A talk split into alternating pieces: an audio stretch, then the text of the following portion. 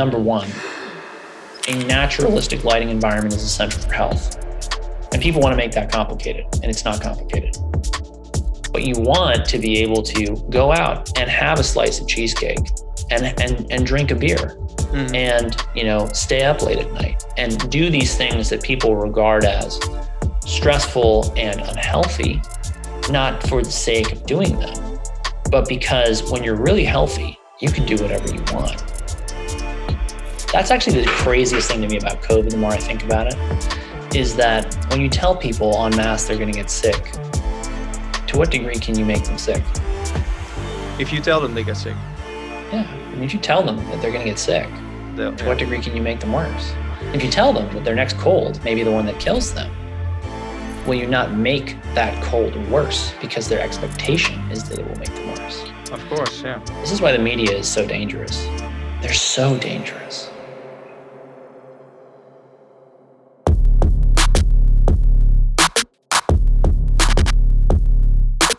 A big shout out to today's sponsor, Ergomax. Innovative, scientifically based nutritional supplements for people who care about their health. Use the code Matthijs10 at the checkout for your 10% discount. Welcome to Matthijs. Today's guest is Dr. Leland Stillman. He practices natural and functional medicine with a systematic approach that addresses all aspects of diet, lifestyle, mindset, and environment to help people achieve optimal health and their highest potential.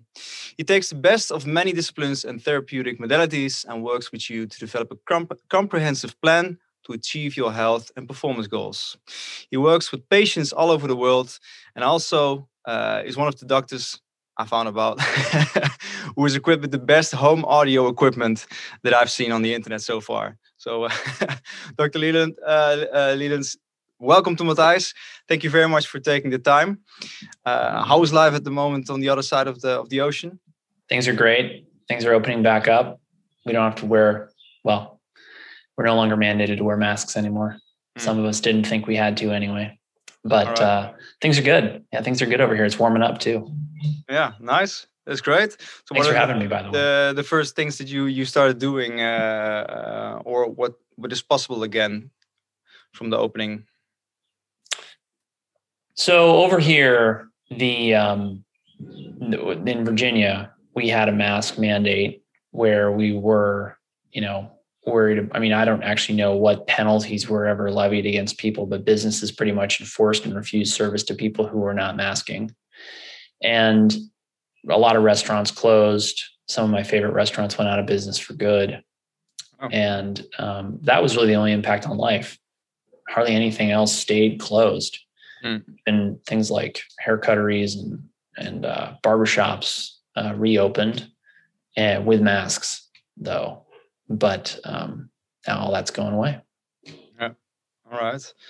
Um, well, maybe to to uh, to share a little bit more about uh, about you and why I decided to uh, to invite you for today is, um, uh, like I said to you before, I found out about you uh, due to QuantumHealth.tv. Uh, I've been following Dr. Jack Kruse for quite some time, and um, I'm really interested in yeah understand getting a better understanding of light water magnetism quantum biology and how this all correlates to health and why it is such important why yeah why it's so important to understand the the fundamentals of those topics first before you go into nutrition movement etc uh, and why I, have studied food and nutrition myself so i have a background in uh, in, uh, in food um, but due to my own story and journey i noticed uh, health is so much more than just food.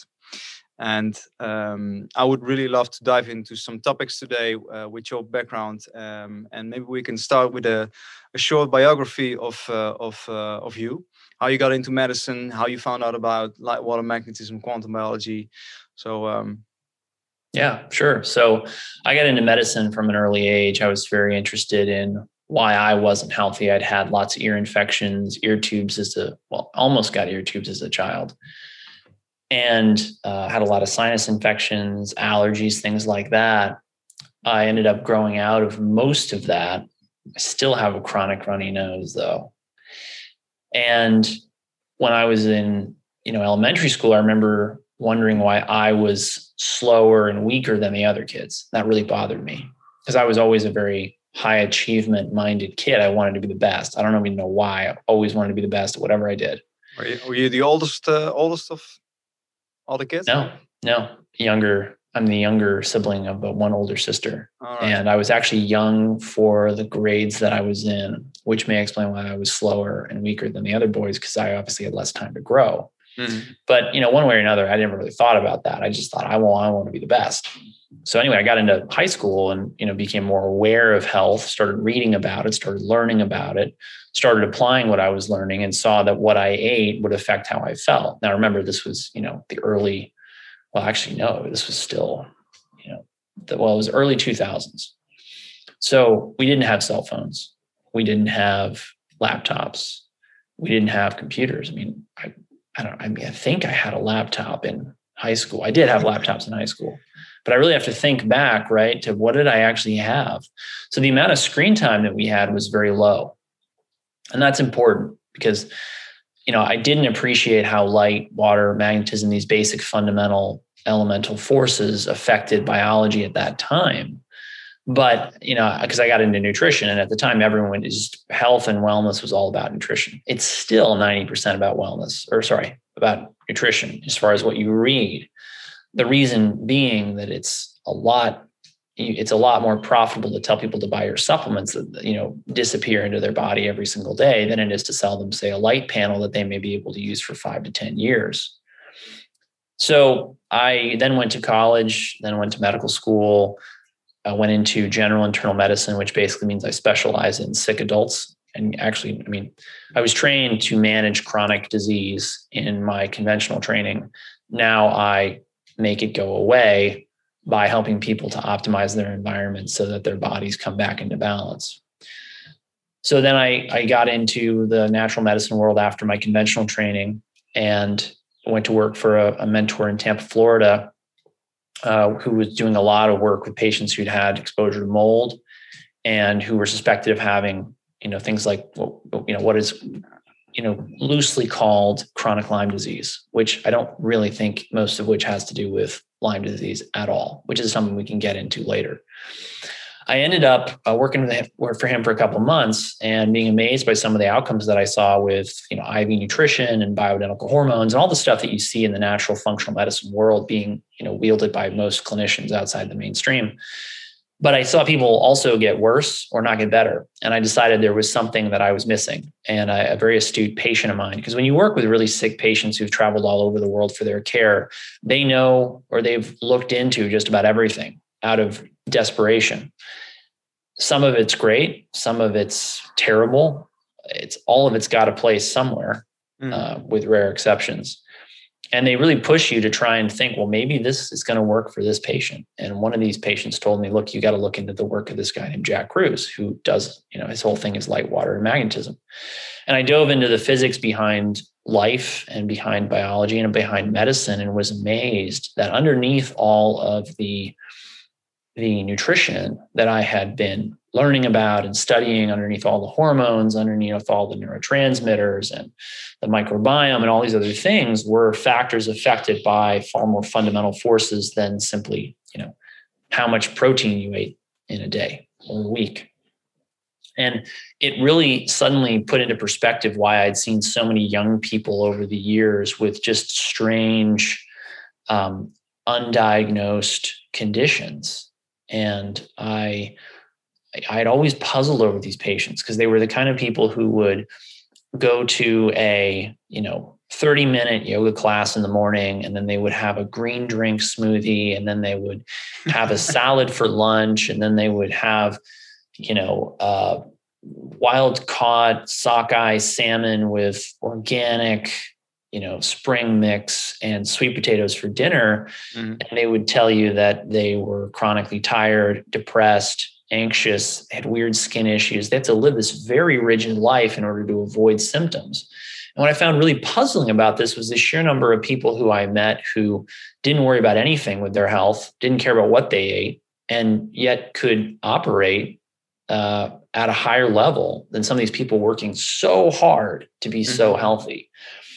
And the more I got into the physics of light, the more it began to make sense that I was seeing so many young people who were living these very connected, very digital lifestyles with a lot of wireless radiation and a lot of artificial light, and without much sunlight and natural sleep, uh, becoming sick and not getting well when even when they you know address their nutritional issues because if you don't address the the fundamental forces in your life your wellness will always escape you it may be here today, it may come in and out of your life, but if you ignore light, water, electrical, magnetic fields, electromagnetic forces, you're going to be sick early, persistently, and maybe intermittently if you're lucky. Um, but it, just it's it's become such an interesting uh, I mean, my my findings in this have just been confirmed over and over again the last few years as I've gotten more and more and more into it. And so now, you know, I ended up sort of coming back around and, and finally having a, an integrated approach to all of this through, you know, the, the method that I use now, which is called Balance Protocol. Mm.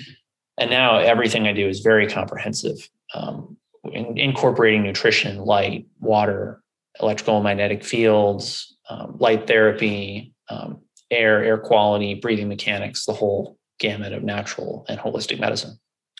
So how, uh, because you, you you said you experienced some uh, health troubles yourself mm-hmm. at a younger age, yeah. how did that develop when you found out about all this knowledge?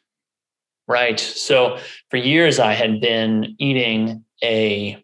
Uh, people probably um, people your listeners may have heard of the Weston A. Price Foundation. They're big in the natural holistic medicine world, at least here in the United States. Mm. So um, I had been eating the diet that they recommended and advocated for many years raw milk, dairy, pastured, uh, pastured dairy, pastured meats, uh, whole foods, natural foods, and a really wide range of foods. And then I ended up um, falling into Jack Kruse's work and became interested in his Epi Paleo RX. And I ate his diet, which is a very heavy seafood, um, ketogenic, uh, tends to be lower on the fruits and vegetables, depending on who you ask and what season you're in, what your health is, and what your latitude is. And, uh, you know, then I ended up falling out of love with that because I didn't see the results with it that I wanted. Um, well, were you aiming for? Well, I just wanted optimal health and performance. And I just didn't really feel like I was feeling my best when I was on that diet and then I ended up getting into balance protocol, and it just cracked the the lid on all these other factors uh, that determine what you will that determine basically what you ought to put in the engine. You know, wh- whether you need more protein, less protein, what mix of macros you need, uh, what what your protein sources need to be. Do you need to focus on legumes? Do you need to incorporate more red meats? Should you avoid red meats? There's lots and lots of different caveats in in the you know this protocol to determine what people really ought to be mm. eating and, I, and now i'm able to yeah. what kind of measurements do you use at the start uh, to mm. decide all of those variables yeah sure so uh, basically the testing that i get now is very comprehensive and i want information that will effectively tell me everything that makes you you mm. uh, what does that look like i want to know what neurotransmitter balance is I want to know what your uh, branch chain catabolites look like, which are markers for B vitamin deficiencies. I want to know what the Krebs cycle looks like. I want to know what kynureninic acid, kynureninic acid and quinolinic acid pathways are looking like. I want to know what your tyrosine metabolism is doing. I want to know what your glutathione levels are. I want to know what your fatty acid balance is. And I want to know what your amino acid levels are. And finally, I want to know what your minerals and heavy metal levels are. Mm. Because let's say that I get a patient who's got a high mercury level, but a low omega 3 level and a uh, uh, low, a lack of overall protein in their blood. Well, that's somebody who needs more fish oil, but we got to find the source of mercury. Is it their amalgams? Is it that they eat some fish, but it's only swordfish and tuna, which would be high in mercury? Do we need to switch them to a lower mercury fish? Do they maybe need to supplement with uh, not supplement with, but change their diet to incorporate more chia seeds, flax seeds, walnuts, the omega 3s, or the nuts that are rich in omega 3s. All these things are predicated upon these different levels. And so that person, I would say, okay, look, you got to cut the swordfish and the tuna. You got to look for sources of mercury in your air, your water, your food, your body with amalgams in the in the in your your teeth. And you have to think, okay, what why why are these levels high? Find the source, eliminate the source, and then find sources of the omega 3s that you're lacking in order to supplement those. I could just go down the list. I mean, mm. for example, beef liver. Beef liver is great for the people who have you know, issues with maybe B12 or B6. But let's say that they're over methylated. Well, if I give that person beef liver, they may get worse because it will make it can actually drive them into states like panic or anxiety. Mm. And, and then the, likewise for, for, the for the common folks in plain English, me, uh, methylation. Oh, sorry, yeah, the methylation cycle is a cycle where methyl groups are traded between different um, vitamins and proteins. With the goal of maintaining your cellular homeostasis many different factors are affected by this cycle. For example, it's necessary in order to uh, detoxify um, uh, toxins from your environment by making glutathione, which is the main cellular antioxidant. It's necessary to make uh, hormones and neurotransmitters because those methyl groups have to be attached to different uh, uh, biochemicals, biomolecules in order to make those things. And so it's really a very powerful system, which when it's off will affect detoxification and then also uh, bioenergetics and um, and energy fluxes across the cells. And is the methylation process itself linked to uh, leptin? Interesting that you asked that question. So leptin is an interesting story. People who don't know know well. People who don't know, Jack Kruse wrote this uh, thing called the leptin prescription years ago. That was all about light and uh, living a circadian um, life with proper light cycles in order to try and optimize leptin. And he got interested in leptin because he was morbidly obese and he wanted to lose weight. And leptin is part of the hormone, uh, uh, let's just call it complex or system in mammals that governs how we gain and lose weight and how energy is metabolized and managed in our in our cells. And the leptin system is very light sensitive. And really, I don't even want to call it the leptin system because when you talk about leptin, you also have to talk about ghrelin, you have to talk about neuropeptide Y. These all, you know, yoke into things like melatonin and serotonin and dopamine and norepinephrine, epinephrine. I mean, at the end of the day, what we're really talking about is, and really the question you asked me is, um, does methyl, what does methylation have to do with circadian rhythms? Right. And so, if methylation is really a, a catch all term for a process that is essential to life uh, by driving cellular energy production and detoxification, what does that have to do with circadian biology? Is that fair? That's right. That's really what you asked me, right? So, um, the answer is yes. Why?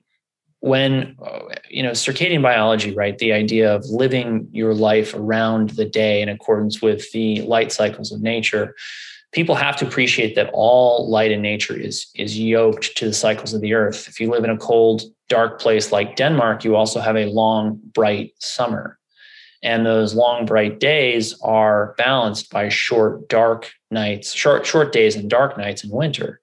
And this is how seasonally breeding mammals will gain enormous amounts of weight which is of course how the leptin or, or that's what leptin's all about during the summer so that they can then burn it off in the winter without starving to death.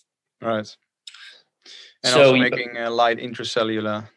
Yeah right exactly. That's the other part of the story right? That's the other thing about methylation right is that if your methylation methylation determines the bioenergetics in your cell bioenergetics in your cell is all about you know not only ATP and, and, and energy substrates that are physical or chemical, I should say, but uh, energy substrates that are photonic, i.e., infrared and red light. But we're skipping ahead. So the whole idea behind you know so, um, the methylation cycle and the things that people often are, are missing when they talk about methylation are how it's yoked to the day-night cycle. Mm. We need darkness at night in order to regenerate our body's energetics and um, cellular health. And the magic of melatonin is really what does that every night. So when you deprive your body of melatonin, and melatonin is made during the day by red and infrared light on the skin, as well as to a certain extent visible light, from what I've read. And then it's released at night into the body after three to four hours of complete darkness. If you mess with those two key parameters by decreasing the amount of red and infrared light you absorb, and or exposing yourself to fake blue and green light at night, you will chronically deprive yourself of melatonin, which leads to a complex cascade of problems in your other neurohormonal pathways that really impact how you process nutrition. So, yeah, the methylation cycle is dependent upon a normal day night cycle, healthy sleep, healthy melatonin levels. Mm. And without that, people will get sick and gradually you know lose their health no matter what they're putting into the methylation system. I've seen, you know, patients who swore up and down that they ate a very pristine, healthy diet end up with, you know, high homocysteine levels. You know, what was going on with them? Well, they liked to stay up at night.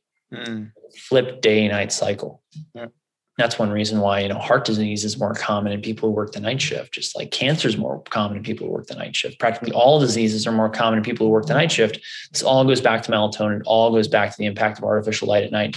And it works at least in part through the methylation system mm. being deranged in these people. And has that the the result of of of that process or killing or the, decreasing the functionality of that process to do with the uh, uncoupling of the mitochondria during the nighttime uh, that's an interesting question, right? So, so how mitochondria uncouple is um, is all about how they're trying to balance protons and electrons across the membrane in order to optimize voltage within the mitochondria and therefore energy generation and health within the cell.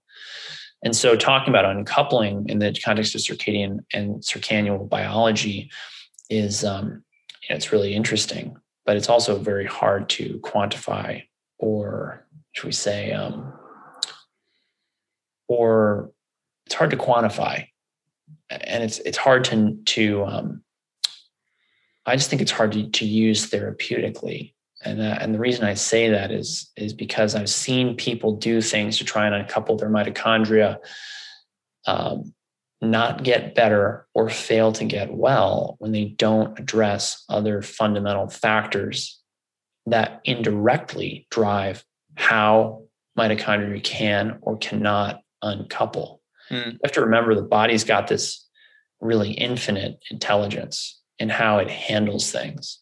And we're constantly, uh, we're tempted to second guess it. We're tempted to say, oh, well, the thyroid's not producing thyroid hormone. Therefore, the answer is to give the body thyroid hormone. Well, wait a minute. What if the thyroid doesn't have the nutrients necessary to make thyroid hormone? What if the nutritional pathways, metabolic pathways that are driven or turned on by thyroid hormone don't have the necessary metabolites to fuel them? What if the body is downregulating thyroid hormone in order to prevent the turn on of these pathways that the body's not ready to fuel? I'm not telling people to go out and stop their thyroid hormone because I and I put people on thyroid hormone all the time. But if we just have a skin deep approach to medicine of, oh, your thyroid hormone is low, therefore we will give you more thyroid hormone, you miss a lot of stuff. Mm. And those people get worse and they don't know why. And eventually you run into issues with their thyroid hormone. Um, you can't balance their symptoms with thyroid hormone alone, which of course implies that the problem is not truly a thyroid problem. It's some other process that you're missing. But with your protocol, I guess you, you try to find those uh, those missing links. Well, that is the idea, right? But it's a it's it's a tricky thing because the, your your body's a big place. You know, if you think about it, most of this testing I'm doing is looking at urine and blood. Mm. And in your urine, you're seeing really i do a first morning void collection with the labs i do for nutrition initially. And that first morning void is really reflective of the circulating compounds in your bloodstream overnight because they're going through the kidney they're getting filtered out they're accumulating in your bladder. There's a certain amount of eh, you know uh, breakdown that happens there and then you you know you get up you void you capture it and then we see basically what was going on in your bloodstream overnight. You'll also get a blood draw with that right well, if your urine is the derivative of your blood and your blood draw is, you know, a snapshot of where your blood is right now, that tells me nothing yeah. about the rest of your body. Exactly. And when you yeah. get into the actual numbers behind what's in the body, right? You could have a normal serum magnesium, totally normal, and you could have a radically low total body magnesium. Why? The blood is the last place that the body is going to tolerate a deficiency of a nutrient because it's at that point that the body begins to actually run into life threatening problems. The blood is the sort of, um, shall we say, it is the uh, like it's like the it's like the five yard line on an American football field. Like once right. they get past that five yard line, you have very little room to to beat them off and win and, and come back. Right. And that's why you know derangements in your blood chemistry are so such urgent matters that need to be addressed. But you can have two people who have you know radically different levels of trace elements or vitamins within their total body have similar levels in their blood. That's why I don't use uh, for a lot of things I measure. I don't use blood levels of the actual nutrient. I will use a surrogate marker, like say a kynureninic acid is a great marker for B6 deficiency. That denotes that the patient's got a global B6 deficiency within their body. Hmm. And, and so, that way you can also measure, uh, you get a better viewpoint of what, what's happening inside the cell. That's exactly right. Yes you have a better idea of what's happening inside the cell. And within the blood, you can check RBC levels, red blood cell levels, or white blood cell levels of different nutrients in order to understand well what's actually inside of these cells, not just in the serum. That's a better test for things like magnesium and potassium, mm. but it is also still not um, not going to tell you what's in the patient's total body you have to really do serial lab measurements in order to determine that. You have to track their diet. You have to understand what their losses are as well, if you really want to get to the bottom of what they actually need. Mm-hmm. And still, it is it is a, uh, just a measurement of a moment, and uh, that's right. That's also, I think, a very important important factor when you're uh, testing people on uh, markers. Right, and that's the thing about you know the, what I do now with with the way I integrate you know quantum biology, quantum medicine, whatever you want to call it you'll see these big shifts in people's physiology that are going to show up in their labs, but they're fundamentally being driven by problems in their environment that are of a bioenergetic nature, right? Mm-hmm.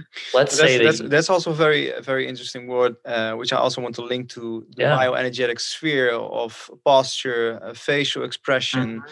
What else are you looking for when, for instance, let's say I I am uh, I have an autoimmune disease. I walk mm-hmm. into your office. A big shout out to today's sponsor, Ergomax. Innovative, scientifically based nutritional supplements for people who care about their health. Use the code Matthijs10 at the checkout for your 10% discount. Uh, what exactly, besides from the lab testing, is what you're looking for when you see a person coming in? Number one, always question the diagnosis. Does the patient actually have an autoimmune disease? How do we know that? One of the funny things to me about, about the way that the health infosphere has has shaped people's interactions with their clinicians is that they've they're not coming in and saying, I have abdominal pain. They come in and they say, when I eat gluten, I get inflammation. Mm. Um, you know, that's a very vague thing. So I'll always stop them. I say, what does that mean? Because it, it's different for everybody. I want to know, are you having bloating? Do you have abdominal pain? Where is the pain? When does it come on? What is it resolved or improved by? What is it worsened by?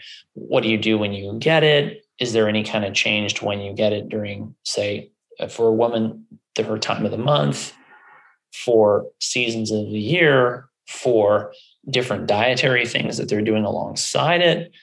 So all these different things are are factors we have to we have to look at when we are looking for, you know, somebody who's coming in with say an autoimmune issue. Because a lot of autoimmunity is this and you know, the conventional diagnoses of autoimmunity basically require you to have some degree of auto antibody production. Mm-hmm. But what's happened is that people have gotten into this habit of thinking, okay, well, I have these inflammatory symptoms, therefore I must have an autoimmune process. Well, you know, you may not have an autoimmune process at all. You may have something completely different. You may have, say, a um, occult infection with something that in your on your your uh, in your in your GI tract that needs to be treated with an antibiotic, and then these things will go away. What's interesting about that is that when you look at the mechanisms behind autoimmune diseases, and there's a reason I reach for that example, it's the most common one in my practice. What you'll see is that bugs, bacteria, fungi, et cetera, will try to disguise themselves using our native proteins as cover. Mm. They'll try to look like our own tissues if the immune system is not smart enough and it gets dumb or dumber, the more you poison it with toxins, like heavy metals and particulate matter, hydrocarbons, toxic chemicals, whatever, endocrine disrupting compounds, all the things people read about in health and wellness, you know, infosphere, right? The dumber your immune system then gets. Um, it also gets dumber if you malnourish it. You got a big imbalance in certain nutrients, you're taking in too much copper, you're taking in too little zinc. Any of those things can make it worse. What happens when it gets dumb is that it, it loses the ability to really differentiate readily between, you know, different pathogens and you. And so the pathogens are able to disguise themselves because your immune system is not able to really resolve what they are.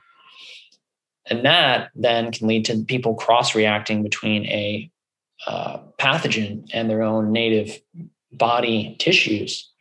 That's why so many people will go on an antibiotic for some something, whatever, skin infection like cellulitis or syphilis, a you know a uh, um, routine thing for just like a dental procedure that they may have or dental abscess. They may go on an antibiotic for you know a, a, something like a bad gallbladder that's gotten infected. I mean, whatever. And they'll say, you know what? The funny thing is, is my joint pain got better. And when you look at you know studies of these joints and people who have these weird you know arthritis syndromes, you'll see that a lot of them have positive PCR testing for the components of bacterial um, of bacteria in mm-hmm. their their joints. Which you know begs the question: Is the bacteria there, or is the bacterial antigen there driving this process? And then how do you get the bacteria out? The answer is fix the immune system, and a lot of these problems go away. Sometimes you can get to a pathogen in a place like the GI tract with a simple oral antibiotic, which can work wonders for people. But sometimes you don't have to, because if you get the immune system back on track, it should do do its job. Mm. So I think I think the, one of the first things you said is always question the diagnose. I think always. That's, uh, always. I think that's a, that's a very very very very important question to uh, to uh, to ask. Mm-hmm. And um, uh, so how do we start with repairing uh, one's immune system? Mm. You know, it really cuts to um, cuts to the heart of the of the statement you just made, which is questioning the diagnosis. You know, what is a diagnosis? Diagnoses are kind of these ridiculous labels we give on very different diseases. Two people can have IBS, you know, irritable bowel syndrome, and have radically different presentations. Why does anyone think that those two people have the same disease? They have a constellation of symptoms that carry some commonality, right? Right. So it's just a state of being and the other the other one is highly energetic and the other one is not so very highly and is low energetic which results in yada yada yada i mean yeah however you want to put it i mean they're they're they're similar pathologies with different details. Like let me give you an example. Let's say two patients have the exact same symptoms and they grow out the same nasty infectious pathogen or parasite bug or bacteria whatever on their their stool culture um, but one of them has a resistant antibiotic or antibiotic resistant bacteria strain and the other one doesn't. You give them the same treatment and they get a different outcome because you mm-hmm. didn't account for the resistance of or the possibility of resistance of one of the strains, right? So diagnoses, I, I find very, I, I, work with them less and less and less and less and less. It's not that I don't pay attention to them because they denote useful clinical information. But at the end of the day, whenever there is a disease, it is the consequence of an imbalance in the patient's diet, lifestyle, environment, or mindset. There's nothing beyond those. There's nothing that can affect your health that doesn't fall into one of those categories or cross over between them, right? Mm-hmm. And so when we're looking at causes of disease, this whole idea of, you know, well, gluten causes my bloating or gluten causes my abdominal pain. Well, wait a minute. Why? Why does gluten cause you to have abdominal pain or bloating? Oh well i have celiac disease so i have an autoimmune disease and i know it's it's positive on my antibody level testing and whatever and i know that when i eat gluten i get sick right? Okay fair enough. What happens if you avoid gluten for six months and radically change your lifestyle and environment and your microbiome? Is it possible that those immune markers would go away and the disease would uh, would would uh, be in let's call it remission? Mm-hmm. well why not right? But modern medicine, conventional medicine, doesn't deal in attempting to cure diseases. It just engages in managing them, which is more more focused towards the, the treatment of the symptom itself. rather than zooming out and seeing all right this is happening over here and here and right it's, it's like a domino uh, right. clock falling and not taking an approach to the to the the case in which we say, okay, sure, you've got these autoantibodies and you're not able to tolerate gluten, and that's all well and good, and you should certainly continue to avoid that because it's obvious that it will make you sick. But you know, why don't you know, you know, rural tribes in the middle of nowhere get celiac disease? They don't live under fake light. They don't eat fake food. They don't have social media. They don't listen to the mainstream news. What do they do? They live under the sun. They're connected to the earth. They yep. eat a natural, whole foods, seasonal diet. And they contend with a lot of other pressures and stresses that we don't have, like intestinal worms and parasites, and you know, significant traumatic injuries and overuse injuries, and a lot of things that we can banish practically at will and that we've really edited out of life with modern food safety and processing and you know our fancy uh, homes and shoes and basic things we take for granted right but when you look at how people are living these stressors and environmental factors like emf artificial light are over time accumulating a stress on the organism that then eventually results in critical physiologic processes like being able to tolerate and digest gluten breaking down Right. So it's and, and uh, due to all these chronic stresses from EMF to artificial lighting to right. uh, adapt the way you adapted to uh, stress in your youth and not being conscious of yeah. right. environment triggering you uh, of that ad- adaptivity is is is eventually using all the building blocks for cortisol instead of all the other functions that your body needs uh, to repair uh, and and and he needs other hormones uh, besides from uh, from building cortisol all day because you're getting stressed and stressed and stressed and stressed mm-hmm. in a chronic manner. Yeah, right. And you're just exhausting your resources making all these things to respond to all these stressors without necessarily nourishing yourself in the proper way to resupply mm-hmm. those nutrients. So and it's interesting when you look at all the nutrients that people tend to be I mean, when you look at any nutrient, they all have a relationship with light. And it's really struck me looking at levels of nutrients in different patients that, you know, what if, you know, artificial light at night is driving nutritional deficiencies in people? Because they respond to the light, you have to create things like hormones and neurotransmitters. So it stands to reason you could run out of those things if you exceedingly, if you, or if you used artificial light in any capacity actually to excess. So how what uh, i mean you were talking a little bit about your protocol um, and and the measurements you use. So uh, you were mentioning lifestyle diet mm-hmm. mindset. Mm-hmm. uh, where where the, where do we start when when when we when we when someone would work with you? Mm, yeah. So um, when people work with me we start with an initial comprehensive case review in which we go over everything of relevance to their case and it's 90 minutes and we get into i want to know what their daily routine is i want to know what their current environment is. Typically i'll go in on like google maps and i'll look at their address we'll talk about what we see a cell tower over there high tension mm. power lines over so there. you, you dive into google maps and then you click on the, the real yeah, real life absolutely. Because you know you just don't there's so much to unpack about someone's environment and their routine because they often don't realize why they're doing certain things. And when you start to look at their environment, they begin to realize when you have the information that I have, you begin to put together why they do the things they do mm. and why they feel a certain way with things that they do. So, can you give a nice example of uh, somebody you helped with uh, with a Google Maps uh, mirror you you you gave somebody? Oh, sure. I mean, I had somebody somebody was somebody told me they were selling their house and buy, buying they just bought a lot and they were building a new one. And we pulled up the new address and i said hmm, there's a high tension power line right there. And he was like well how far do i want to be from it? I said look you need to get these meters. You need to go out there you need to test the levels. If the magnetic fields are in an acceptable range then that's okay. You're going to want to measure it at multiple times of day because the amount of power being transmitted down those lines is going to radic- vary radically based on time of day mm. and it may change from year to year because if you put more people downstream from the high tension power lines, there's more there's more demand, there's more power, there's more magnetic flux. Mm. And that changes during the day because people, you know, may or may not be home, may or may not be using as much light. may or may not be having you know different devices on. So the power use in in the the grid uh, radically varies over the course of the day. So that's one example, right? You know, you might also find somebody who's feeling horribly socially isolated. You're talking about where they live, and they say, "Oh, I live in a nice little, you know, house out in the country." And you look out in the country, and you say, "Okay, so you live out in the country. You're 45 minutes from the nearest coffee shop. You're depressed and anxious, and you're in your head all the time. Has it occurred to you that maybe you know you need some more socialization in order to feel normal?"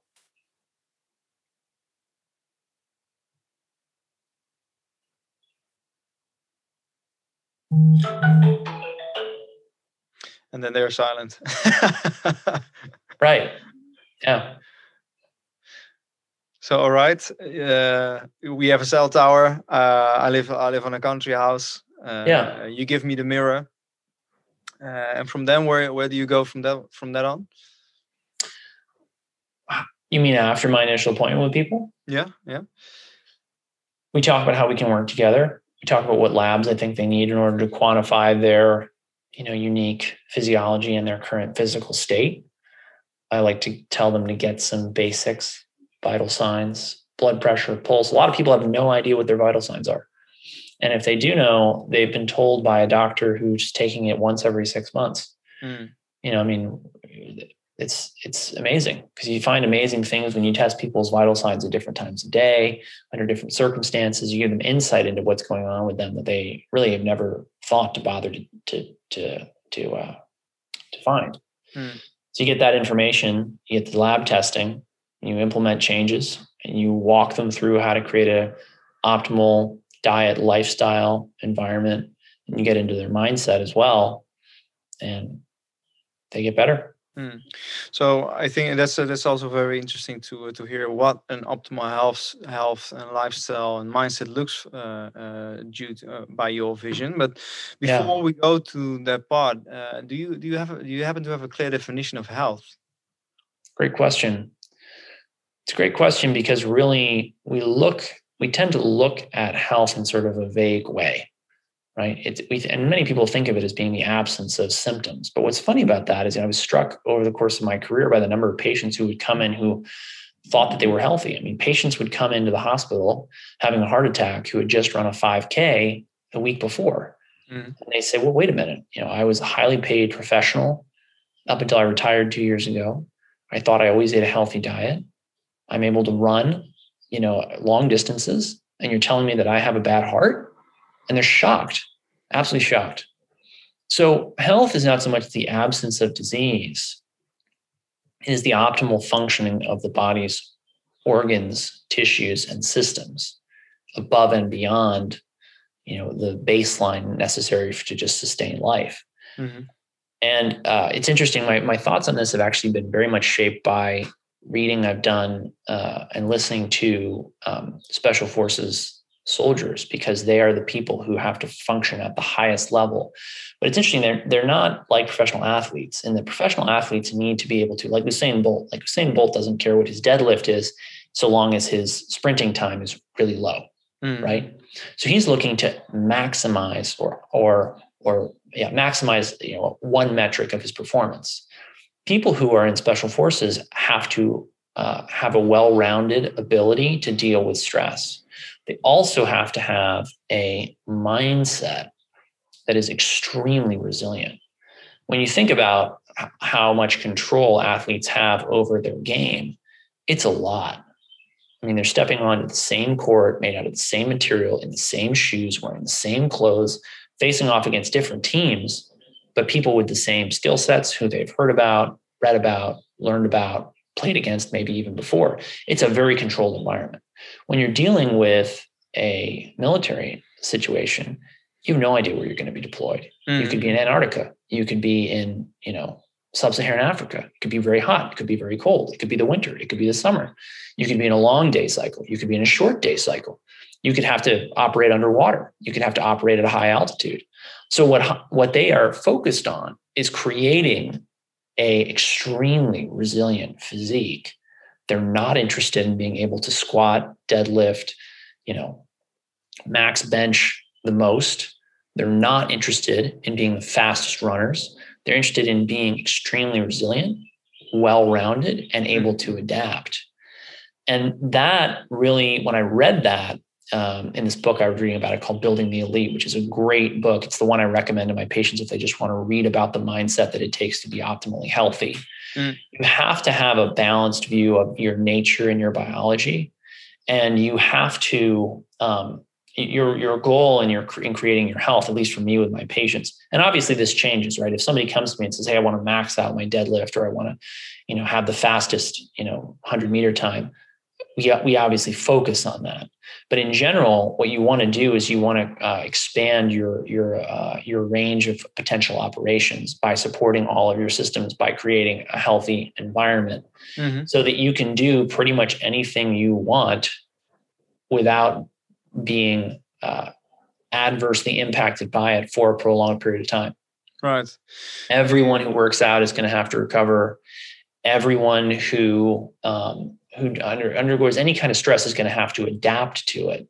But you want to be able to go out and have a slice of cheesecake and and and drink a beer mm-hmm. and you know stay up late at night and do these things that people regard as stressful and unhealthy, not for the sake of doing them, but because when you're really healthy, you can do whatever you want. Right. So that's my metric for health. I'm very curious about uh, the the definition. One of uh, a, a, good friend of mine uh, uh defines health. Um, um, uh, Ruud Elvers is his name, and he's uh, he has been studying the, the human self more than mm. 40 years long. Um, and he is a perfect bridge between spirituality and science mm. itself. And he can, he, from quantum biology, he can, he, yeah, he's a, he's a, he's a brilliant mind. But let me go to to his definition of health.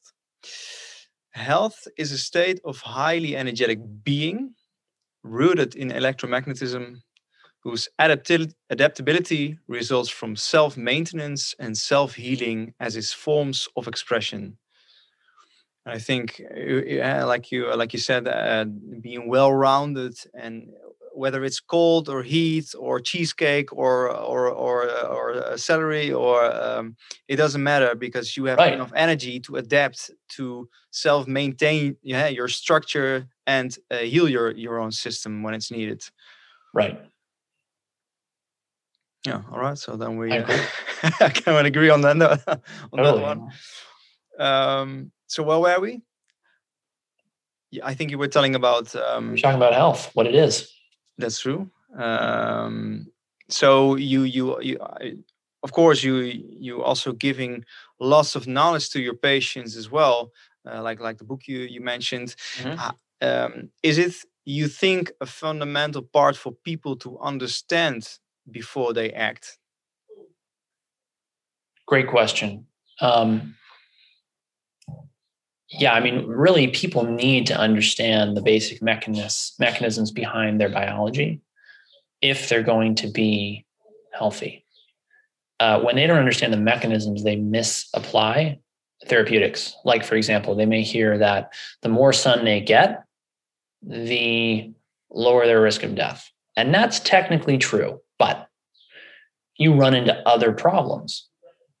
Uh, so, for example, you know you could end up with a horrible skin cancer. You could end up with really ugly photo aging and the question is you know do you get a point of diminishing returns when you get more and more and more and more light onto your skin? That there's i mean that's definitely the case. And you know when is going inside or putting on sunscreen the right answer? The literature is pretty clear that you should not sunburn because that's really bad for your skin. It creates photoaging, it increases your risk of having cancers. It's going to result in unsightly skin that needs to be medically managed somehow. And that is just going to be, you know, people are people don't like to look bad. That's a real physiological stress on people. And you, you know, it's people want it to just be, you know, uh, they don't want to be bothered by their aesthetics, but it, there's a very fundamental uh, level uh, of our physiology that's bothered by uh, by a poor appearance, an appearance that we we aren't satisfied with. So anyway, they need to understand the context and that's varied. You know, I mean, what's your skin type? Do you burn? Do you not burn? What latitude are you at? How healthy and robust are you? How do you feel when you're exposed to light? Do you maybe need different frequencies that are in sunlight? So I try to cover all the principles that govern those decisions with my patients based on their unique context. And the way that I, I mean, obviously I tailor that. The answers in the talk that I give to somebody in, you know, Barrow, Alaska is not going to be the same as the talk I give to somebody in you know, in uh, Quito, Ecuador, because they have radically different light environments, not only based on latitude, but also based on altitude. And then you have other factors. Do they work the night shift? You know, do are they an office worker? Do they need to be on a computer screen all day? Are they maybe somebody who works outside a lot of the time? Um, all of these are different factors that need to be considered. And what do you think are the most simple variables that are most and easy to understand for people? Wow, the most easiest factors in health to understand would certainly be uh, number one, a naturalistic lighting environment is essential for health. People are often, I'm often surprised by how complicated people want to make um, their lighting environment and how complicated they want to make the basics of light and health. So your, uh, you know, when we look at nature, right, we have a bright day and we have a dark night. And we have a virtual absence of blue and green light at night, with the exception of the moon and starlight. And we have extremely bright light during the day. And so, what do we need to be healthy? We need bright light during the day, and we need darkness at night. And you also don't want to just have visible light only. You want to have infrared light in your environment. That means that I use incandescent bulbs wherever possible it means that I am getting out into the sunlight to get some of that infrared light. And it means that I'm avoiding LED and CFL lights as possible. And when I do have an exposure to a blue or green or visible only light, I'm trying to balance it with an extra amount of time in front of a red or infrared photobiomodulation light. So that right there in five minutes, you know, took me like a couple of years of reading about light obsessively to come up with. And people want to make that complicated and it's not complicated. Uh, the next thing would be you know our water supplies are horribly uh, contaminated with all kinds of chemicals. And it's been amazing to me to see people's levels of arsenic levels of um, well mercury. mostly arsenic actually from groundwater i can't think of somebody whose well has been contaminated by mercury or lead or um, aluminum although the, the aluminum i'll see in people's labs will come from uh, from cans that they're drinking out of, or it's a total body burden, right, from past vaccines yeah, or, or, past the water you're using in your shower, the water you, yeah, if you're drinking tap water, of course, right, exactly. Uh, so, and so, you know, they need to be filtering their water because deodorant. well, not the aluminum-based deodorants, right? There's tons of other options out there now yeah, I mean, putting aluminum on your skin is just you're massively increasing your aluminum burden over the course of your life, right? Because a certain amount of it will be absorbed. Mm. So people are you, need, are you, you know, for, pure uh, water. Um, uh, familiar with the work of Dave, uh, Dr. David uh, Minkoff? Minkoff, yeah, yeah, I know about Minkoff. Why? Uh, well, I, I uh, this morning I was listening to Paul Chek interviewing the man, and uh, really, Paul was, uh, Paul was um, talking about his metal-free diet. I think, Huh. Um, so I, I, still have one 106 minutes left. Uh, Paul has a metal-free diet. No, no, he was talking about the diet. Yeah, he used him, it himself as well, uh, Paul Chek.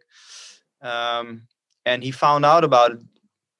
I don't know. I don't exactly remember how he found out, but it led mm. to to Dr. David Minkoff. Um, mm. And I think since we're uh, we're talking about some metals, I uh, I still have to research uh, the the the uh, his work, but uh, I'm not sure. Maybe if you already use it and if you're more familiar with his work, and uh, well, when you see a heavy metal in the patient's body, you have to ask the question: How did it get there? Where is it going? How do we get rid of it optimally? Right. Mm-hmm. So let's say it's mercury. It's almost always a high tuna swordfish diet, some combination of that um, a broken methylation or detoxification pathway for any number of reasons, and uh, or uh, mercury amalgams. Now, cadmium you can get from air pollution. You can get it from some electronics or industrial exposures, and uh, arsenic, groundwater, rice, other foods. Uh, the the uh, there's a list. I can't. I don't have it on hand but you know, there's a list of different foods that are higher in arsenic, and it's going to depend on the soil they're grown in. Correct? Because if you if you grow it in a low arsenic soil, it's not going to accumulate arsenic. But if you grow it in high arsenic soil, it's really going to be high in arsenic because it does bioaccumulate. Rice bioaccumulates arsenic. Mm. So you have to ask where it's coming from. Is it in the patient's diet? Are there foods they need to avoid? Right. Um, and then you got to ask, well, where's it going? If the patient has a newly elevated level, but they haven't introduced anything new in their diet and they're feeling better than ever because you fixed a bunch of stuff in their environment and their diet and their lifestyle, well, it begs the question is the body mobilizing this heavy metal in order to eliminate it so that the body doesn't have to deal with it anymore? That's what I consider to be the answer to that question. Mm. Uh, I don't put people on a metal free diet because, you know, I'm telling them to eat sources of, of well, I'm telling them to eat a diet that's low in toxic metals anyway. And more often than not, I'm finding that those levels are related to not something in their diet, but their air or their water quality, which we can mitigate with things like air and water filters. Mm-hmm. And uh, what do you uh, think of, of, of the most brilliant way of detoxification? Is that is that just alone sunlight hitting the skin on its own? I would have to say that the single, if I had to pick one for the rest of my life for me to use, both for myself and for my patients, it would be sauna. Sauna. Sauna. Yep. Because sauna does two things. One, it increases the amount of blood that's flowing through your kidneys, which are naturally going to filter toxins. Mm-hmm. And two, it's it's using your skin in order to directly eliminate toxins. And you can you can overuse sauna and exhaust the body's supplies of energy, but you you know you can also add more energy back into that system and use that sauna in order to detoxify over and over and over and over again. Mm-hmm. And this avoids uh, problems that people can actually run into with things like binders and chelating agents because what people don't realize is that a lot of the time they're pulling those they're using those agents to pull toxins out of tissues and the body's not ready to eliminate them. You haven't fixed nutritional deficiencies. You haven't fixed circadian rhythm problems. You haven't fixed emf problems. I mean i just sort of like shake my head at all these practitioners who are running around without ever testing the EMF environment of their patients because I know that a lot of the pathology they're trying to chase with chelation and you know fasting and you know drugs, surgeries, supplements, herbs are being driven by electromagnetic radiations and energies in the environment that are just going unappreciated. And, and it's and, just and amazing to see how people do when you actually measure and fix those things. Uh, do you have a, a, a, regular name of, of a measurement device that you would uh, that you would advise somebody to buy and, and use or rent? I like the Electrosmog MK5 kit. I think it's what it's called. It's from Safe Living Technologies. It's SLT.co. It's a company based out of Canada. They have a really nice and simple RF meter that doesn't give you a lot of quantification mm-hmm. but it does give you a basic reading. And then they have a, it comes with a nice um, electrical and magnetic field reader. And that thing, whole, whole thing comes in a, in a nice kit that you can carry around like a little laptop briefcase. Right. And it's right. very handy. I mean, it will diagnose most of the problems you're going to run into in your home environment. So, what do you make sure uh, in your own environment uh, where you live? Uh, mm. Give us an mm. example. Right. So uh, the house I picked is in a neighborhood with large lots with small houses, which means there's not going to be the same density of uh, EMF that you might otherwise expect. There's a lot of tree coverage. There are no visible cell towers. There are my house right now. I'm renting. I'm about to move to Florida. It's got uh, aluminum siding, which is a natural shielding material and it's on a single concrete slab. So the house is grounded. And the smart meter I had deactivated by the electrical company, so it's not emitting any RF. Mm. I never use the microwave. And I only turn on the circuits that I really need in order to run the appliances and technology that I'm using at the time. So right now, I think I have four breakers on in the whole house. Mm. When I go to sleep, those all go off. And you know, it may just be in my head, but when I turn those off at night, there's just this feeling that I get like the whole house is quieter in this mm-hmm. odd way. And it's funny because it, it seems like people that, that's not just, I'm not just, I'm not the only person I've heard say that. I'll never forget having a friend of mine who was living in LA. He had, God only knows why all of them did this. He he runs a, a superfood energy company called Red, which people should check out. It's a really delicious energy bar. And he decided to buy a military grade vehicle that was EMP proof. Now, when, when you shut the door, for people who don't know, EMPs or electromagnetic pulses are large electromagnetic events that, if they happen in the atmosphere, can destabilize the power grid and cause massive blackouts. These are in a sort of doomsday scenario, the kind of thing that could cause, you know, society to end as we know it, and for there to be, you know, no more human civilization on Earth. Um, there are low likelihood events, but they can still happen. So the military is aware of this, and so they have a lot of vehicles and and material that is EMP proof. The other reason to EMP proof something is you're also shielding it from any kind of wireless probing right? So people hear about like the the U.S. Uh, Moscow embassy attacks back in the Cold War, or the recent yeah. attacks on the U.S. embassy in Havana. If you're being attacked by electromagnetic frequencies like radio or microwave radiation, you can put up shielding, ground it, and you know mitigate the effects. Mm. Um, which is why it's of course so ridiculous what governments and cell companies are telling us that these technologies are totally harmless, right? But anyway, um, anyway, he bought this EMP proof vehicle and he was ha- he was living in LA at the time. And I was telling about all this research I was doing on the clinical applications of avoiding and mitigating EMF. He said, Yeah, you know, it's the darndest thing when I close the door on my EMP proof vehicle. It's like there's this strange calm that I get. I don't know what it is. Mm. Of course, he's saying this in one of the most EMF polluted cities on earth. And I just thought, you know, Alden, making your, your EMF environment totally silent all at once just by shutting a door. It sounds great. Yeah. Is it also not a possibility that when the EMF comes into the vehicle, it it stays in the vehicle because it's so incredibly. Yeah, it depends on how you do the shielding and what how you ground it.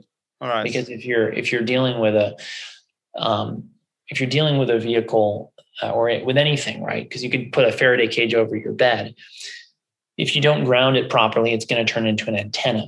Right. Yeah. But the importance of that, the relevance of that depends upon the intensity of the field that it's in. So, you know, if you park an EMP proof vehicle next to a cell tower and it's in a hugely powerful field, that can, you know, could create an issue. Um, on the other hand, you can ground the vehicle very easily. Um, uh, and then, you know, on the other other hand, right, you could um, arguably you could insulate it in such a way that you weren't creating a giant antenna out of your Faraday cage. But I that's beyond me. I'm just a simple country doctor. All right. And how, how does this uh, these subjects live with colleagues uh, uh or old uh, study mates uh, that you uh, that you still are, are in contact with? Can you repeat that question? Oh, if if these, these subjects live amongst uh, colleagues of colleagues of your of yours and all my uh, conventional colleagues think I'm yes. Oh, they think you're not. They think I'm crazy, yeah, which is fine with me because I look at the results that they're getting and I don't care what they think. Their approach to medicine is stupid, and I just am not going to make any bones about that. I mean, how the American medical system is taken seriously when it consumes a quarter of what our nation, one of the wealthiest on earth, produces and delivers mediocre results is beyond me. I mean, at this point, modern medicine is just an emperor with no, no clothes.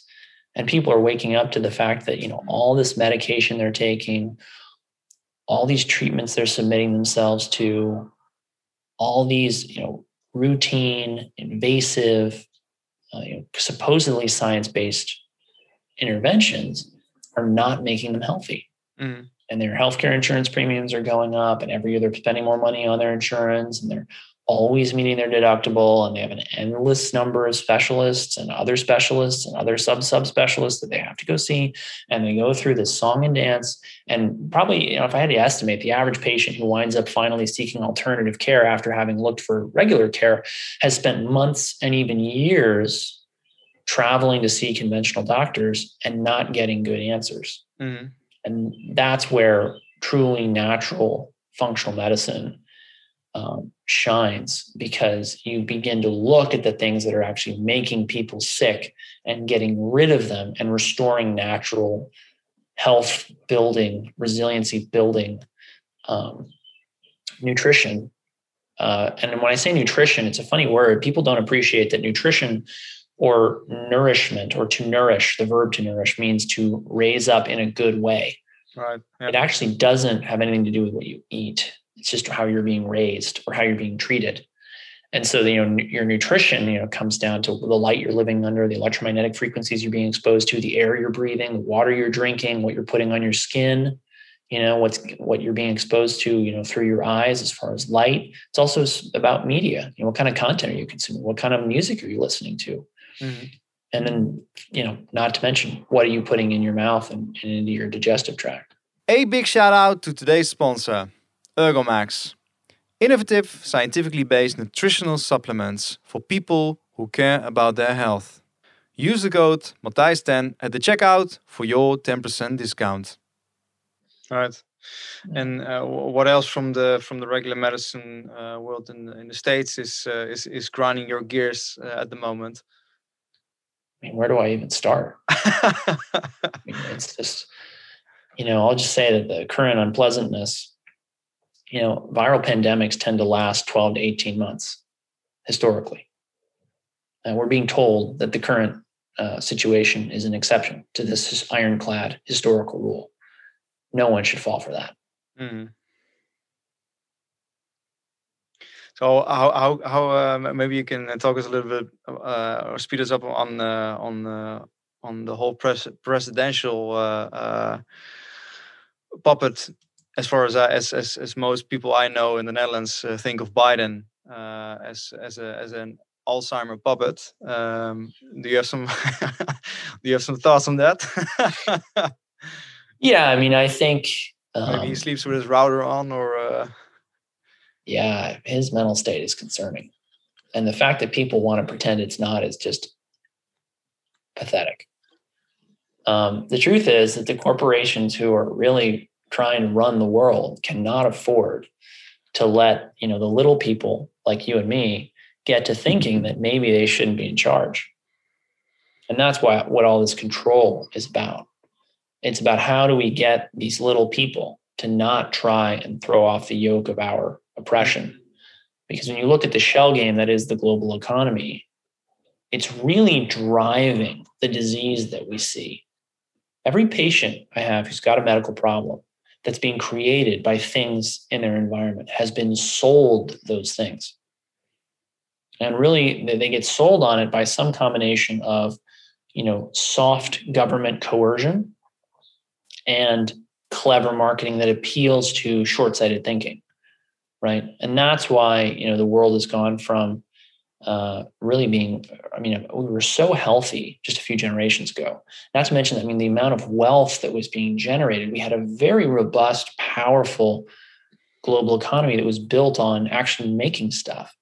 And what's interesting about that is that even at that time, you know, back in the 1960s, 70s, we were already working on cleaning up the environment so that we weren't just producing things as we had in the Industrial Revolution in a way that really killed people, frankly, but that also even sustained or prolonged life. Um, and right now, the top the top offenders for um, for the, the worst people in the world are the people in these corporations who are trying to cover up the effects of their product on the public health. Mm. Because if tomorrow you pulled the products that make up probably 90% of consumer spending from the shelves, would you wreck the global economy? Yeah, of course you would. But if people stopped using all that crap and started going out and, you know, spending time at the beach in their backyard, playing fetch with their dog, doing the things that they're not doing now to instead spend time on social media, uh, doing things like prepping their own food from scratch rather than settling for the convenience of fast or processed food, the world's medical problems would disappear. Mm-hmm. Yeah, I think that comes down to to if you get back to health, like pure health is decentralized. I mean, nature is free, uh, sunlight is free. Uh, if you have the skills to to fish, to hunt, to to to uh, produce your own crops, that's free. Right. You just need time, skill, and energy. Right. Um, and I think another important factor is to lose the compart- compartmentalized view like like we have a medicine as well we have a heart so we have a heart surgeon or a heart doctor uh, we have a skin we have a derm- dermatologist right. the have... reductionist logic or a reductionist approach it's very flawed especially in health Yeah, yeah. So um, um, to maybe uh, some some interesting tools about uh, on uh, on stress. Uh, I am very curious because you also men mentioned mindset. Yeah. Um, what are what are the factors that you use when when it comes down to stress? Because of course, stress Yeah. happens on many many levels. Yeah, yeah. So I teach patients a certain amount of NLP, neuro linguistic programming, in order to help them get out of their own heads. hmm It's usually the problem they're in or that they have. Um, I will. The main thing that people coming to me have is that they're they're in their head all the time about all the stuff in their environment that may kill them. They you know they walk past the and they walk in the grocery store and they see the croissant. They think, oh no, the croissant. If I eat it, I will be sick. and they walk past the almonds in the nut aisle and they think, oh no, the oxalates will make me sick.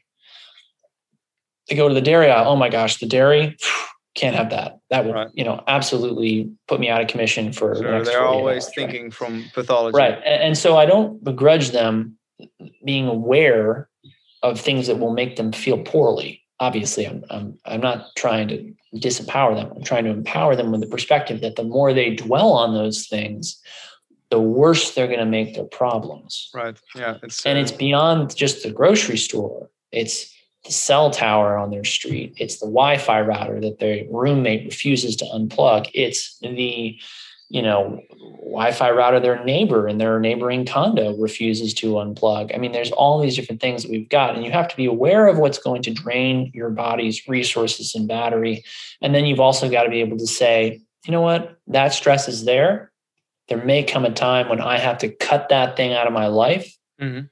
in order to really achieve the health and well-being that I want to achieve. But you know, I got this, this, and this that I'm going to do before that, and we'll see how far that gets me. I don't deal with EMF up front with my cases. I get Yeah. to it after a matter of months for a couple reasons. Uh, but the foremost of them being that there's much more fundamental stuff to be dealt with before you get into EMF. There are exceptions to that. If somebody opens the conversation with, Hi, my name is Joe, and I sleep on top of an inverter for a large array of solar panels on my farm in Arizona, and I sleep next to a smart meter, we're going to start with EMF because I know I'm not going to make any progress until that guy is not in that environment. Mhm. But it can be very simple fixes, right? Because I can tell that guy, okay, look, your EMF environment in that room without any meters is probably terrible. It may be the source of all your problems. So you need to sleep on the other side of the house. And when I get pushback for perspective like that, and they're like, well, yeah, I don't know. It's because frankly, when people push back on you for a therapeutic opinion, what they're really telling you is that's more inconvenient than I want it to be. You know, it's not being willing to consider that that might be the problem. Mhm. I say, look, do an experiment. Sleep on the other side of your house for a week. Let me know how you feel. Or better, take a vacation for a week and let me know how you feel, preferably to some place that's going to be low EMF. Book a farmhouse in the middle of nowhere, unplug the Wi Fi router, just relax, read some books, catch up with some friends in person, you know, over a beer, um, and then tell me how you feel. Uh, because you just cannot fix problems with EMF or light or sound or air or water or food without you know with other things you can Mhm. mitigate them you can maybe get some therapeutic benefit but you can't fundamentally fix them Yeah, Yeah, clear. and what are topics uh, today uh, which are which are on your mind that you're working yourself uh, on? right now um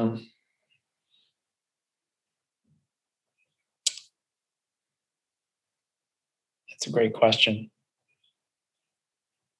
uh, right now i am uh, number one thing i've been working on has definitely been my breathing mechanics i got into patrick McKeown's work almost a year ago Mm. and I've been working on that slowly but surely to uh, improve my breathing mechanics. But I know I'm not there yet because I'm still snoring.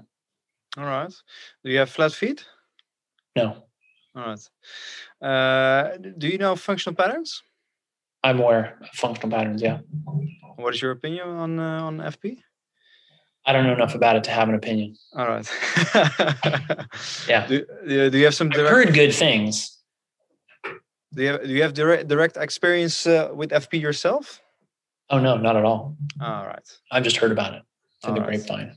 All right. Yeah. Well, well, I can highly, highly, highly advise uh, advise you uh, to uh, to see a practitioner with a minimum of level two. Cool. Um, I, I- have to to give you a, a tiny background of, of my own story. I uh, nine years ago I stepped into a, a hole during football practice and my knee snapped back.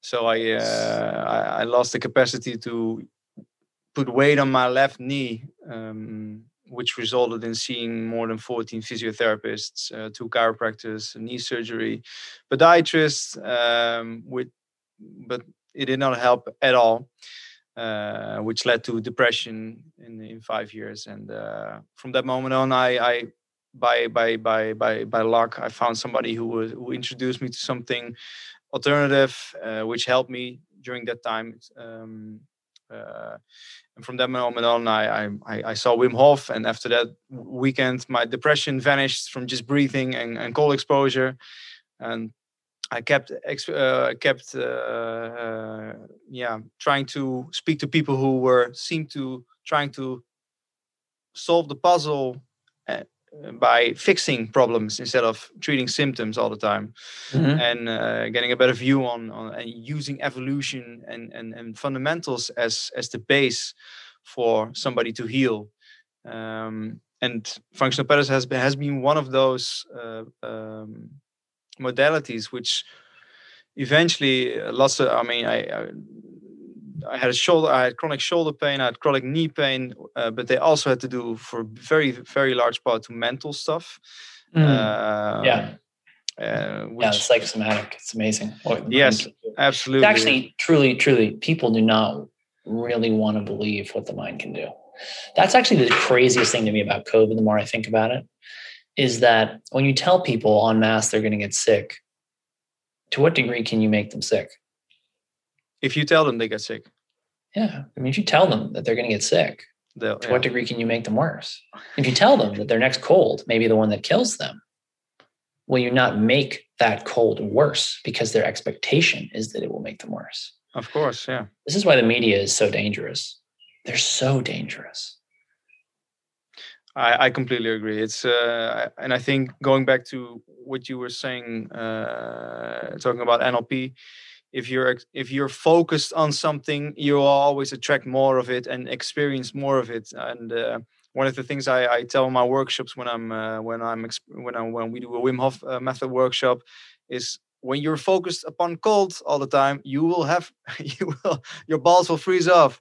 Just focus on focus on a tree focus on a bird focus on your breath and you'll be fine you just Absolutely, have to go through it for a while not trying not to die and then you'll you'll manage your your your body is brilliant it's built it's it's it's it's an incredibly resistant piece of uh, of, of, uh, It's mechanics isn't? Yeah. but um going back to the fp i uh, after the psychosomatic stuff Mhm. which uh, I, I learned lots of uh, from bioenergetics from Alexander Lowen, uh, Wilhelm Reich, Freud, and uh, John Sarno, Byron yeah, Katie. Yeah. Gotta uh, read they- Sarno. They all, you know, you need the knowledge to see all the pieces of the puzzle, then Yeah, work on them. totally. Yeah. And uh, plant medicine uh, also really helped me to get to get rid of stuff, to finally Yeah. experience self love. Uh, TRE has been one of my uh, golden nuggets from Mm, Dr. I've heard about that too. Yeah. And um, sorry, I got to run. oh, you got to run. All Gotta right. Go. All right. Well, then uh, then we finish it up. Finish it up. FP is awesome. I'll check it out. um, uh, the last couple of questions is uh, if we call five of your best friends uh, uh, and we ask we ask them what uh, is Dr. Le- uh, Leland Stillman's superpower, and they all have to be unanimously uh, Wow. a- agreeing upon that superpower. What would uh, what would it be? Hmm. That's a great question. I don't know. I have no idea. Um, uh, is uh, is reading obsessively about things a superpower? I guess so. That was what it would be. All right. Readingly, obsessively.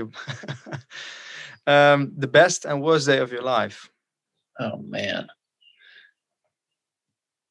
The best day of my life probably have to be the uh, the day I realized just how good Balanced Protocol really was. And I couldn't tell you what that day was.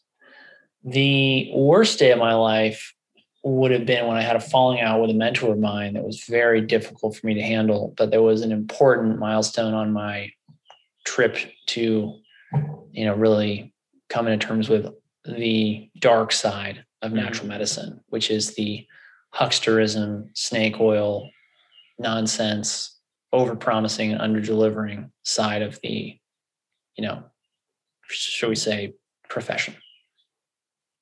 All right. Um, then uh, the this uh, yeah, we have a name for it in in Dutch, but I can mm -hmm. figure out the, the, English name. The last one of the last questions: If I would be handing you a magic phone and you would be able to call your 20, 21 year old uh, oh self, what, what device? Okay, 21. Okay, listen. Um, um,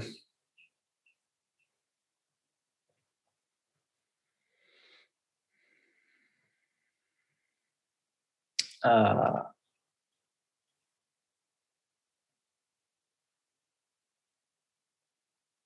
I don't know how to answer that question because all the hard knocks I took getting to where I am at ended up getting me where I'm at. Mm. And this is definitely the best I've ever been.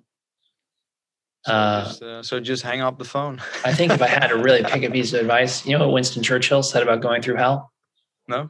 He said, if you're going through hell, keep going. All right. and if you should give the rest of uh, of, of the world uh, population that is uh, with the age of 21, that's the advice you would give. Yeah, because being 21 right now is not easy. Global economy is, let's just say, not what it used to be. There's a lot of economic, societal uncertainty. There's a lot of social pressure to conform with things that may seem to be not a good idea, shall we mm. say. And there's questions about the ethics and morality of the people who are really running society and how do you evade their efforts to control you in a world that they have an enormous amount of control over? It's a great question. But yeah. that's the stuff that, you know, I mean, I'm not 21, I'm 32, but I'm dealing with all that, right? We're all dealing with all that. No one's insulated from those problems. But as a mm. 21 year old, you know, you got to be aware that you have your, you probably, hopefully, have a certain amount of health and vitality to work with. Hopefully, you got, I mean, you got the best looks you're going to get sort of plastic surgery and some pretty serious facial, you know, or, or like cosmetic dermatology, right? Um, and you got a brain that's like still young and can still move the way that old people can or old brains can't. And so you just got to use that to your advantage. You got to, and that's the thing about, I think, you've got to always be investing in yourself. You are your only real fixed asset. Mm-hmm. Everything else can disappear, burn down, be taken away from you, um, or you may lose. You may not value it tomorrow. You know, it's funny. I'll talk to people with their Apple watches and their Fitbits and their Whoops and their whatever, and man, they'll ditch those when they find out how bad they're impacting their, you know, heart rate variability or their sleep or whatever. So, mm. yeah. Touche. Well, uh, Dr. Stillman, thank you very much for uh, for hanging out uh, with us today, and uh, thank you very much for taking the time to uh, to uh, for this conversation and sharing some of your lessons and and and wisdom. I I really hope people are are getting lots of value out of this conversation. Um, yeah, and thanks and for the thing is, you work uh, internationally. You have a great working microphone. I do. I work internationally. I have some some uh, I have to call them clients because I'm not licensed in Europe, but I have some clients in Europe and um, love working with people from the continent or England, whatever. Um, and uh, yeah, people who want to keep up with me and and and know my get my best content should sign up for my newsletter because a lot of what I know and and think doesn't make it out into my social media because of course of the censorship that's going on. Mm-hmm. And then if people want to apply to work with me, they can do so via my website, which is stillmanmd.com. All right, and uh, there's also uh, your Instagram, your LinkedIn, and Facebook right. name. I'm on all those. Yeah, people can find me there. All right. Well, uh, thanks again to uh, uh yeah. Last last last minute of the conversation. My English is dropping down. Thank you again man. for uh, for your time, Mr. Stillman. Um, yeah, um, thanks for having me. And um, yeah, enjoy the day, and thanks for listening. if there, if you have any questions, feel free to drop them in the comments, and I'll I'll make sure I'll I'll get to you.